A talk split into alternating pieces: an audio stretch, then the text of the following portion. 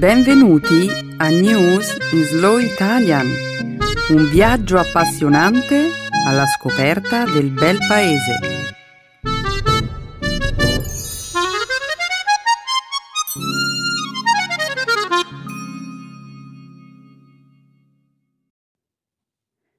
Oggi è giovedì 25 gennaio 2018. Benvenuti al nostro programma settimanale News in Slow Italian. Un saluto a tutti i nostri ascoltatori. Ciao Nicola! Ciao Benedetta! Ciao a tutti! Nella prima parte del nostro programma ci immergeremo nell'attualità di questa settimana. Inizieremo con la nuova strategia difensiva che gli esperti del Pentagono hanno presentato lo scorso venerdì. Una strategia volta a contrastare la potenziale minaccia che due superpotenze come la Cina e la Russia rappresentano per gli Stati Uniti. Successivamente commenteremo le controverse osservazioni espresse da Papa Francesco in Cile in merito alle vittime di violenze sessuali.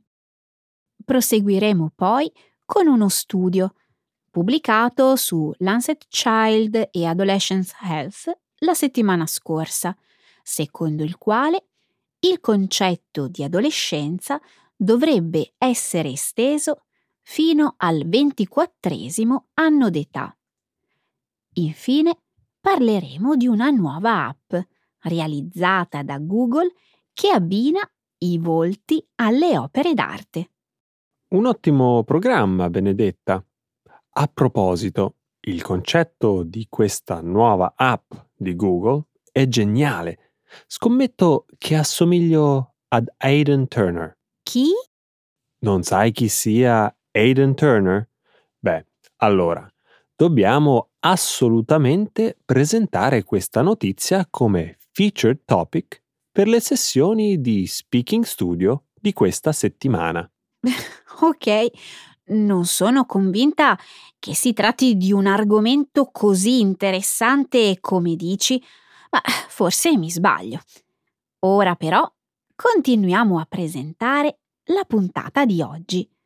Come sempre, la seconda parte della trasmissione sarà dedicata alla cultura e alla lingua italiana. Nel segmento grammaticale illustreremo l'argomento di oggi, il condizionale passato. Infine, concluderemo il nostro programma con un'espressione idiomatica italiana, essere un adone. Perfetto, Benedetta. Cominciamo. Sì, Nicola, non c'è tempo da perdere. Diamo inizio alla trasmissione.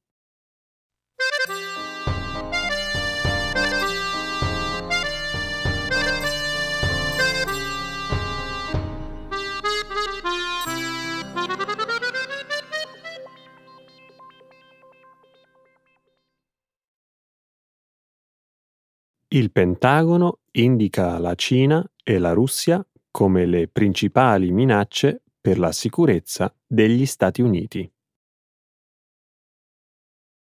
Lo scorso venerdì gli Stati Uniti hanno presentato una nuova strategia difensiva che prevede una serie di misure volte a contrastare l'azione di Cina e Russia, due paesi che secondo il governo statunitense attualmente rappresentano una minaccia ben più grave del terrorismo.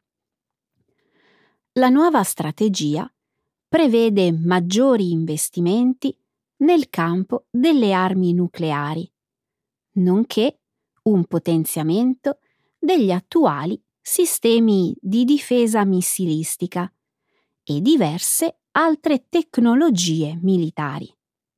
Il tutto con l'obiettivo di prevenire eventuali azioni offensive da parte di Russia e Cina.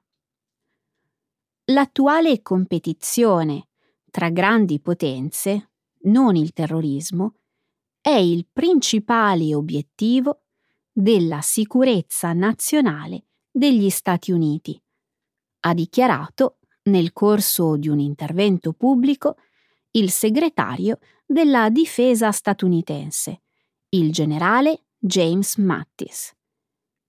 La nuova strategia è descritta in un documento di 11 pagine che sottolinea il rapido processo di modernizzazione operato sia dalla Cina che dalla Russia nel campo degli armamenti.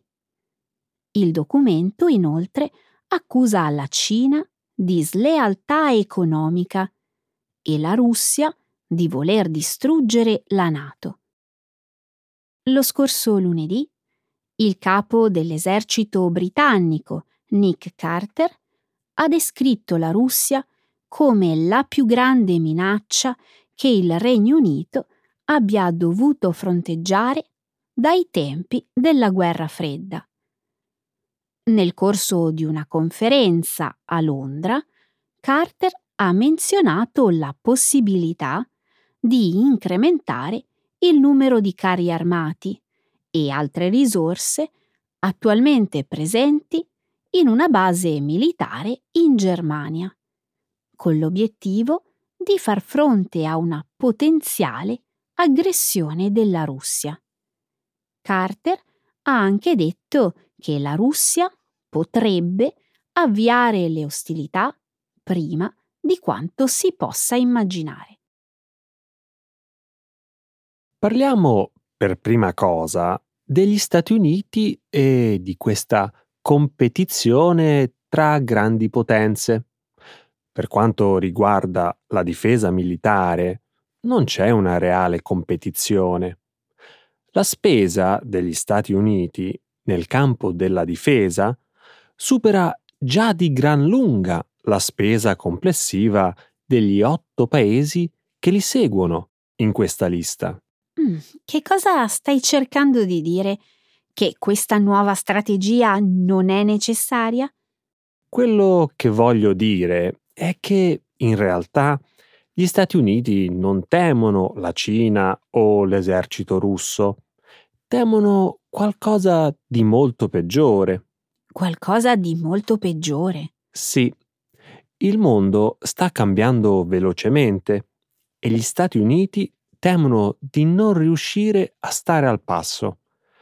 Pensa alla Cina, soprattutto, un paese con una popolazione di 1 miliardo e 400 milioni di persone e un'economia che cresce rapidamente. La Cina sta investendo nel settore della robotica, nell'energia solare e in altre tecnologie d'avanguardia. Gli Stati Uniti temono che la Cina possa presto diventare il paese più potente del mondo. Sì, Nicola, questo può essere vero, in parte, ma è anche vero che esiste una minaccia militare oggettiva. È evidente che la Russia desidera espandere il suo territorio, così come è difficile negare che la Russia cerchi di minare la stabilità della Nato. Per non parlare poi delle ingerenze russe nelle elezioni democratiche di vari paesi. E inoltre gli Stati Uniti non sono gli unici a doversi preoccupare. Come ha detto Nick Carter nel suo discorso, anche l'Europa dovrebbe preoccuparsi. Sul fatto che la Russia sia imprevedibile non c'è dubbio, così come è vero che noi europei dovremmo essere preparati ad ogni eventualità.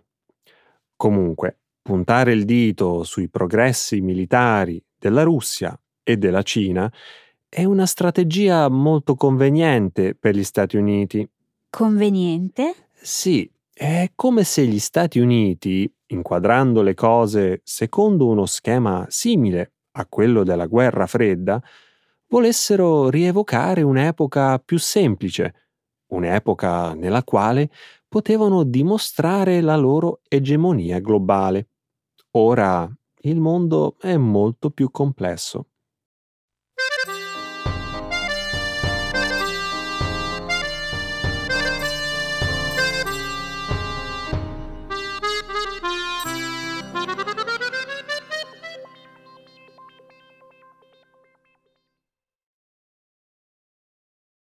Papa Francesco si scusa per alcuni commenti da lui espressi sulla violenza sessuale, ma continua a mettere in dubbio le parole delle vittime.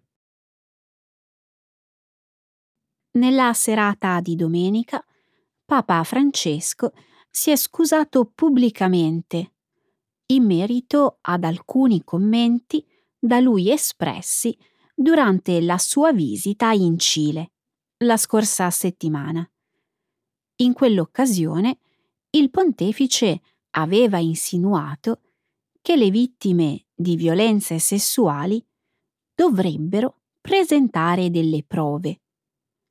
Papa Francesco si riferiva alle accuse mosse contro un vescovo cileno, attualmente sospettato di aver protetto un sacerdote accusato di aver commesso delle violenze. Tuttavia, anche dopo essersi scusato, Papa Francesco ha detto di non poter condannare il vescovo, adducendo come motivo della sua decisione il fatto di non avere visto alcuna prova che potesse confermare il compimento di un reato. Lo scorso giovedì Papa Francesco aveva espresso ai giornalisti il desiderio di vedere delle prove prima di credere alle accuse contro il vescovo cileno Juan Barros Madrid, da lui nominato nel 2015. Numerose vittime di violenze sessuali accusano da tempo Barros di aver protetto, in diverse occasioni, Fernando Caradima, un noto prete pedofilo. Secondo una delle vittime, Barros avrebbe perfino assistito personalmente ad un episodio di violenza. Il pontefice, lo scorso giovedì, ha descritto le accuse come una calunnia dicendo inoltre di voler vedere delle prove prima di poter credere alla veridicità di tali accuse.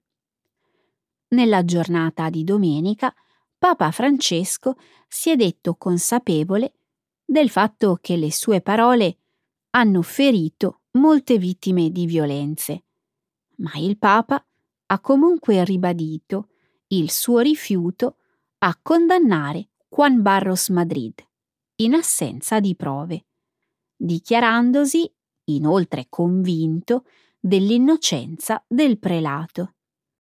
Questi commenti hanno turbato alcuni cattolici, che ora temono che Papa Francesco non sia disposto ad intervenire in misura significativa per punire i sacerdoti colpevoli di violenze sessuali. È davvero difficile conciliare queste due immagini di Papa Francesco. Sull'ambiente, la povertà, la crisi dei rifugiati e altri temi importanti, esprime delle opinioni molto progressiste, ma quando si parla di violenze sessuali ignora la gravità del problema. È, è sconcertante, Nicola. Eppure, subito dopo la sua elezione, Papa Francesco aveva promesso una politica di tolleranza zero nell'ambito della violenza sessuale. Io davvero non capisco.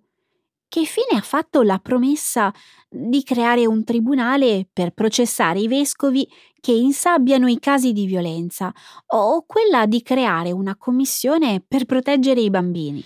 Politica. Politica nel Vaticano? Beh, non voglio sembrare ingenua, ma non dovrebbe essere un compito della politica quello di intervenire in modo deciso per combattere la violenza sessuale? Difficile da credere, vero? Nel Vaticano ci sono molte persone influenti che non approvano l'idea di istituire un tribunale. È davvero un peccato. Papa Francesco è il capo del Vaticano. Se solo lo volesse, potrebbe cambiare le cose.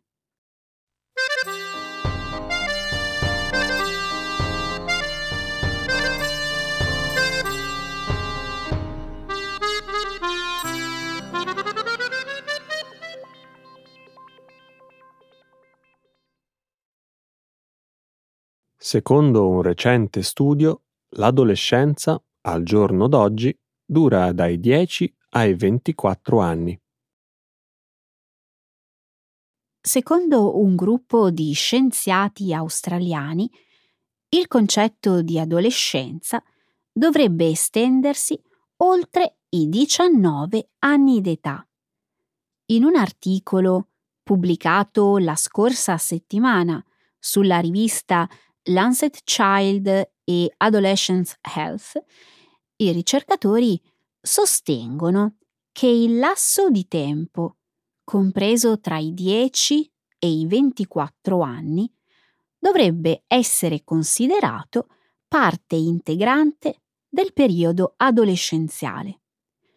A motivare questo cambiamento ci sarebbero vari fattori, tra cui l'inizio anticipato della pubertà e il fatto che per molte persone il matrimonio e la nascita del primo figlio coincidono con un'età più matura. Si può affermare che rispetto al passato, il periodo di transizione dall'infanzia all'età adulta oggi dura più a lungo, hanno scritto i ricercatori, un gruppo guidato da Susan Sawyer, direttore del Centro per la Salute degli Adolescenti del Royal Children's Hospital di Melbourne. Al giorno d'oggi i ragazzi tendono a rimandare l'adozione dei ruoli e delle responsabilità tipiche dell'età adulta. Il cervello, inoltre, continua a svilupparsi oltre i vent'anni.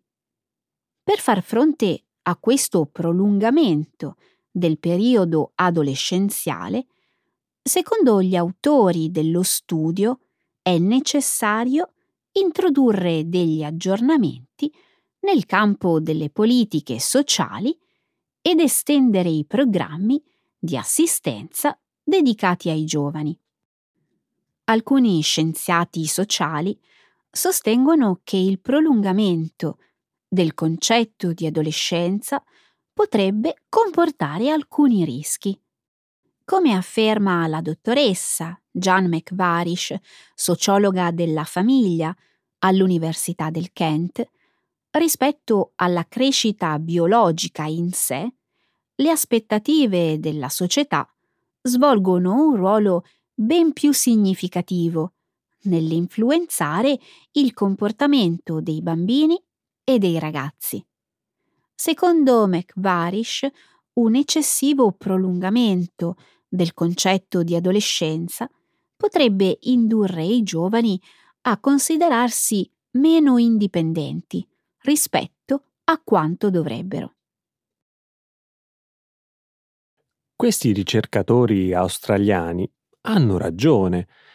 Nella maggioranza dei casi, i diciottenni o diciannovenni di oggi non sono abbastanza maturi da poter essere considerati come degli adulti. Spostare il limite dell'adolescenza a 24 anni mi sembra una scelta realistica. Mm, può darsi, ma io eh, sono d'accordo con la sociologa britannica. Se la società considera normale che i ragazzi siano poco autonomi anche dopo aver superato la soglia dei vent'anni, beh, questi ragazzi non avranno alcun incentivo ad accettare le responsabilità della vita adulta. Avrebbero più tempo per fare progetti e meno pressione sociale. Non è realistico immaginare che un ragazzo di 18 o 19 anni sia pronto a lasciare la casa dei genitori ed essere finanziariamente indipendente. Davvero? Non sto parlando di me, naturalmente. Oh, naturalmente. Ma se non esiste alcun tipo di pressione sociale, i ragazzi potrebbero finire per rimandare all'infinito il momento di assumere delle responsabilità. Sì, comunque, Benedetta, non è che le persone che hanno 18 o 20 anni non abbiano responsabilità. Molti pur continuando a vivere con i genitori, lavorano. Molti vanno all'università e molti votano. Io non ho detto che i ragazzi di oggi non hanno responsabilità, Nicola. Volevo soltanto dire che abbassando le aspettative sociali sui ragazzi rischiamo di creare una generazione incapace di realizzare pienamente il proprio potenziale umano. In che senso? Beh, in passato il fatto che una persona molto giovane assumesse un ruolo di comando, pensiamo ad esempio alla direzione di un'azienda di famiglia o alla guida di un esercito, era considerato normale. Questi probabilmente sono degli esempi estremi, ma secondo me i diciannovenni e i ventenni di oggi sono spesso molto più in gamba di quanto credano. E se la società non li mette alla prova, questi ragazzi finiscono per perdere delle importanti occasioni di crescita. I tempi sono cambiati, Benedetta. I giovani oggi affrontano molte sfide, semplicemente si tratta di sfide diverse rispetto al passato.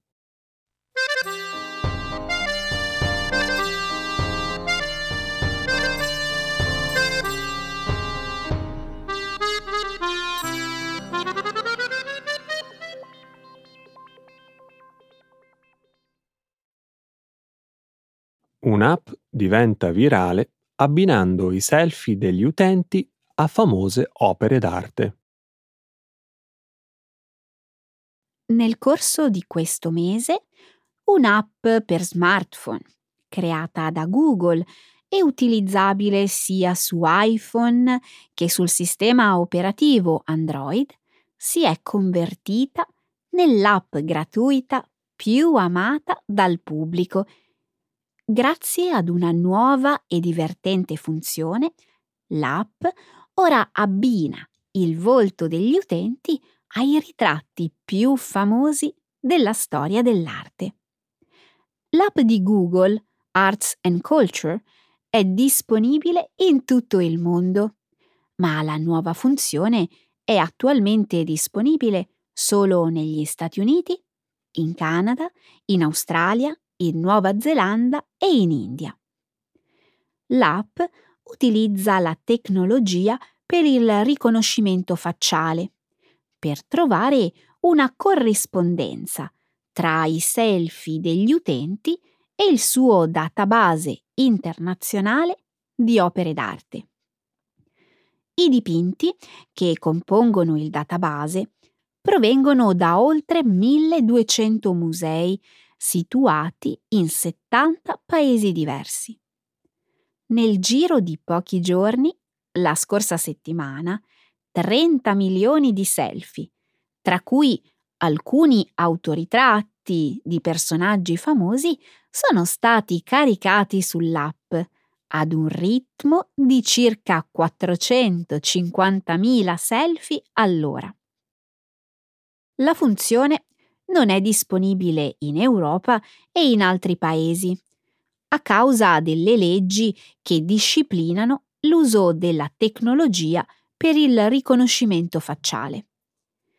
Alcuni rappresentanti di Google hanno dichiarato che l'azienda non archivia i dati dei selfie che gli utenti caricano sull'app e che utilizza le fotografie all'unico scopo di abbinarle alle immagini del suo catalogo. Benedetta, ci stiamo perdendo un sacco di cose. Spero che questa funzione arrivi presto anche in Europa. e a quale famosa immagine credi che verrebbe abbinata la tua fotografia, Nicola? Mm, Adone, o Lord Byron, o John F. Kennedy. A un uomo bellissimo, ovviamente. Beh, penso che sia altrettanto probabile che il tuo ritratto sia abbinato alla Gioconda di Leonardo. Se hai visto alcuni dei risultati pubblicati online, saprai che questa funzione non è molto precisa. Comunque, la nuova funzione si è rivelata un'ottima strategia per convincere la gente a scaricare l'app. Google ha avuto un'idea fantastica. Ti confesso che fino a due settimane fa non sapevo nemmeno che Google avesse un'applicazione dedicata all'arte e alla cultura. Eh, eri in buona compagnia, Nicola. Ora però c'è questa nuova funzione. In ogni caso, mi sembra un po' paradossale che il motivo per cui questa applicazione è diventata così popolare abbia ben poco a che fare con l'arte o la cultura. Oh, andiamo, Benedetta, è un'app per smartphone. È normale che sia una cosa divertente. In realtà l'app è divertente da usare anche senza la nuova funzione. E puoi realizzare delle visite virtuali nei musei, conoscere dipinti famosi, ricevere informazioni sugli eventi culturali della tua città. Forse non ci crederai, Benedetta, ma questa funzione, in realtà, potrebbe spingere molte persone ad interessarsi all'arte. Di fatto, milioni di persone hanno scaricato quest'app. Mm, vedremo. Sarà interessante vedere quante persone continueranno ad usare l'app una volta svanito l'entusiasmo del momento.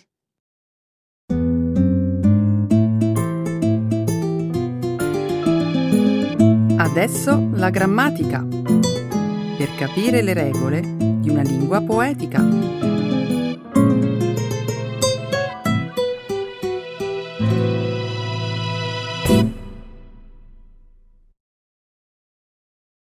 The conditional perfect. Ieri sera ho visto un programma televisivo che parlava dello stato di degrado e abbandono del patrimonio artistico italiano. Un argomento piuttosto triste, scommetto. Eh sì, avresti dovuto vedere la mia faccia quando a un certo punto del programma la conduttrice ha iniziato a elencare alcune delle nostre bellezze in rovina. Credimi, c'era di tutto terme, antichi monasteri, acquedotti, palazzi, castelli, chiese, centri storici e molto altro. Che peccato.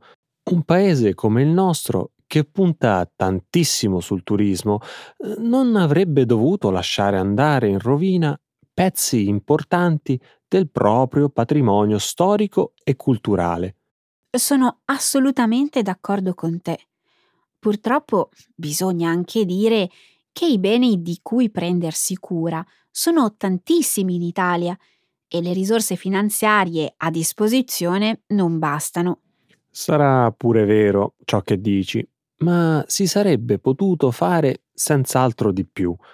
Lo Stato, per esempio, avrebbe potuto ovviare alla mancanza di fondi, agevolando l'iniziativa privata con la concessione di sgravi fiscali o magari detassando gli immobili storici.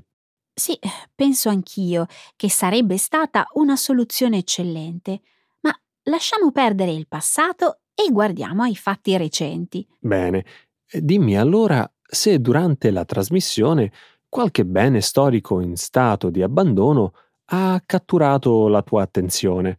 In realtà molti, in particolare però sono rimasta affascinata dal castello di San Mezzano, un gioiello che sorge a 40 km da Firenze e che rischia di andare perduto. Lo conosci? Mi pare di sì. Se non erro, dovrebbe trattarsi di quella maestosa residenza realizzata interamente seguendo lo stile dell'architettura orientale. Esattamente. L'edificio, così come lo si può ammirare oggi, è stato realizzato a metà dell'Ottocento da un ricchissimo nobile fiorentino con lobby per l'architettura orientale. Mm, mentre parlavi, mi sono venute in mente alcune immagini degli interni del palazzo che qualche tempo fa avevo visto su internet. Le decorazioni delle stanze sono bellissime. Sono incredibili Il castello poi è dotato di 365 stanze, come i giorni dell'anno, tutte diverse tra di loro. Ai visitatori che entrano a visitare il palazzo toglie letteralmente il fiato ammirare ambienti come la sala dei pavoni, la sala bianca e la sala dei gigli. Eh, la struttura, dunque, è visitabile? Non lo avrei mai detto. Eh, davo per scontato fosse perennemente chiusa. Infatti non lo è. Il palazzo è chiuso dagli anni 90 e riapre sporadicamente un paio di volte l'anno. Trovare un biglietto però non è un'impresa facile. Di solito le richieste superano abbondantemente i posti disponibili per la visita. Impressionante, vero? Certo, anche se, data la bellezza del palazzo, era prevedibile aspettarsi una simile folla. Purtroppo lo splendore di questi splendidi ambienti fa i conti con l'incuria e lo stato di abbandono in cui il castello vive da anni. Infatti basta allontanarsi dalle stanze principali per scoprire che i pavimenti si sgretolano, i solai crollano e l'intonaco e gli stucchi si staccano dalle pareti. Ma com'è possibile che non ci sia nessuno che si prende cura di questo gioiello? Il palazzo vive da tempo un'intricata vicenda di passaggio di proprietà, ma non ne conosco molto bene i risvolti. Che ne dici di andare su internet per avere qualche informazione in più su questa vicenda? Ecco le espressioni, un saggio di una cultura che ride e sa far vivere forti emozioni.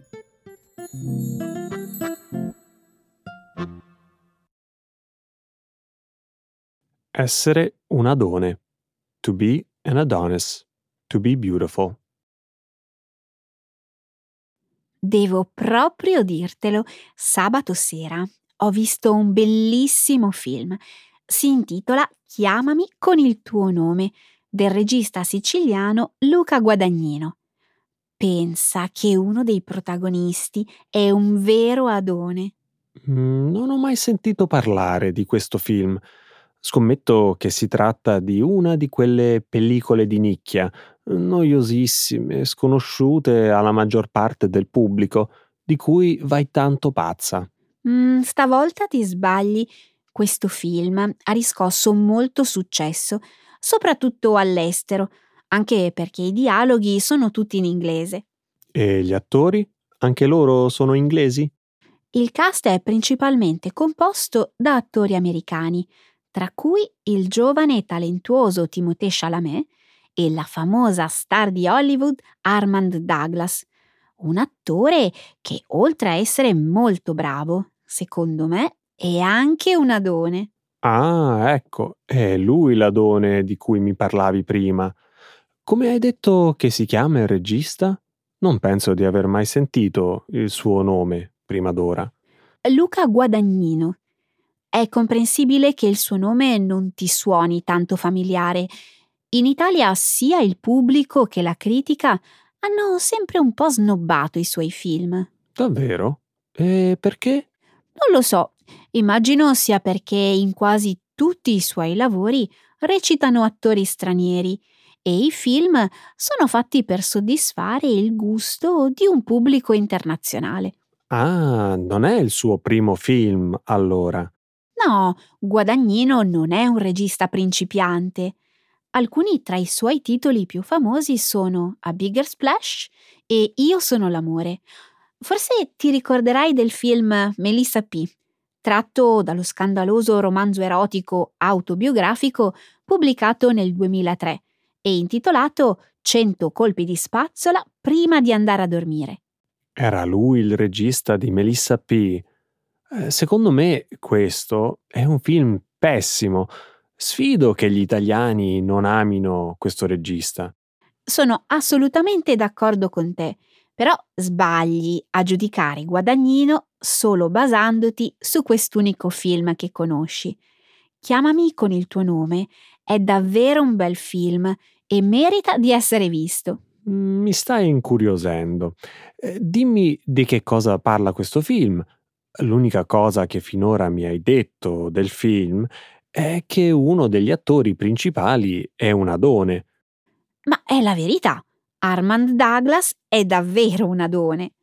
Lui, nel film, recita la parte di Oliver, un affascinante studente americano che si reca in Italia negli anni Ottanta per fare uno stage estivo nella villa lombarda del suo professore. Lì conosce Elio, interpretato da Timothée Chalamet, ovvero il figlio diciassettenne del professore. Tra di loro nasce una tenera storia d'amore, raccontata in modo estremamente delicato dal regista italiano. Dunque il tema centrale è l'omosessualità. Sì e no. In questo film il regista tenta di raccontare soltanto l'amore, concentrandosi esclusivamente sui sentimenti e regalando al pubblico un finale molto bello e toccante. Senti, io in genere sto lontano dalle pellicole sentimentali, quei film che in inglese chiamano chick flick, ma visto che si tratta di un regista italiano, potrei anche fare uno strappo alla regola. Ottima idea. Fammi sapere non appena lo avrai visto, così lo commentiamo insieme.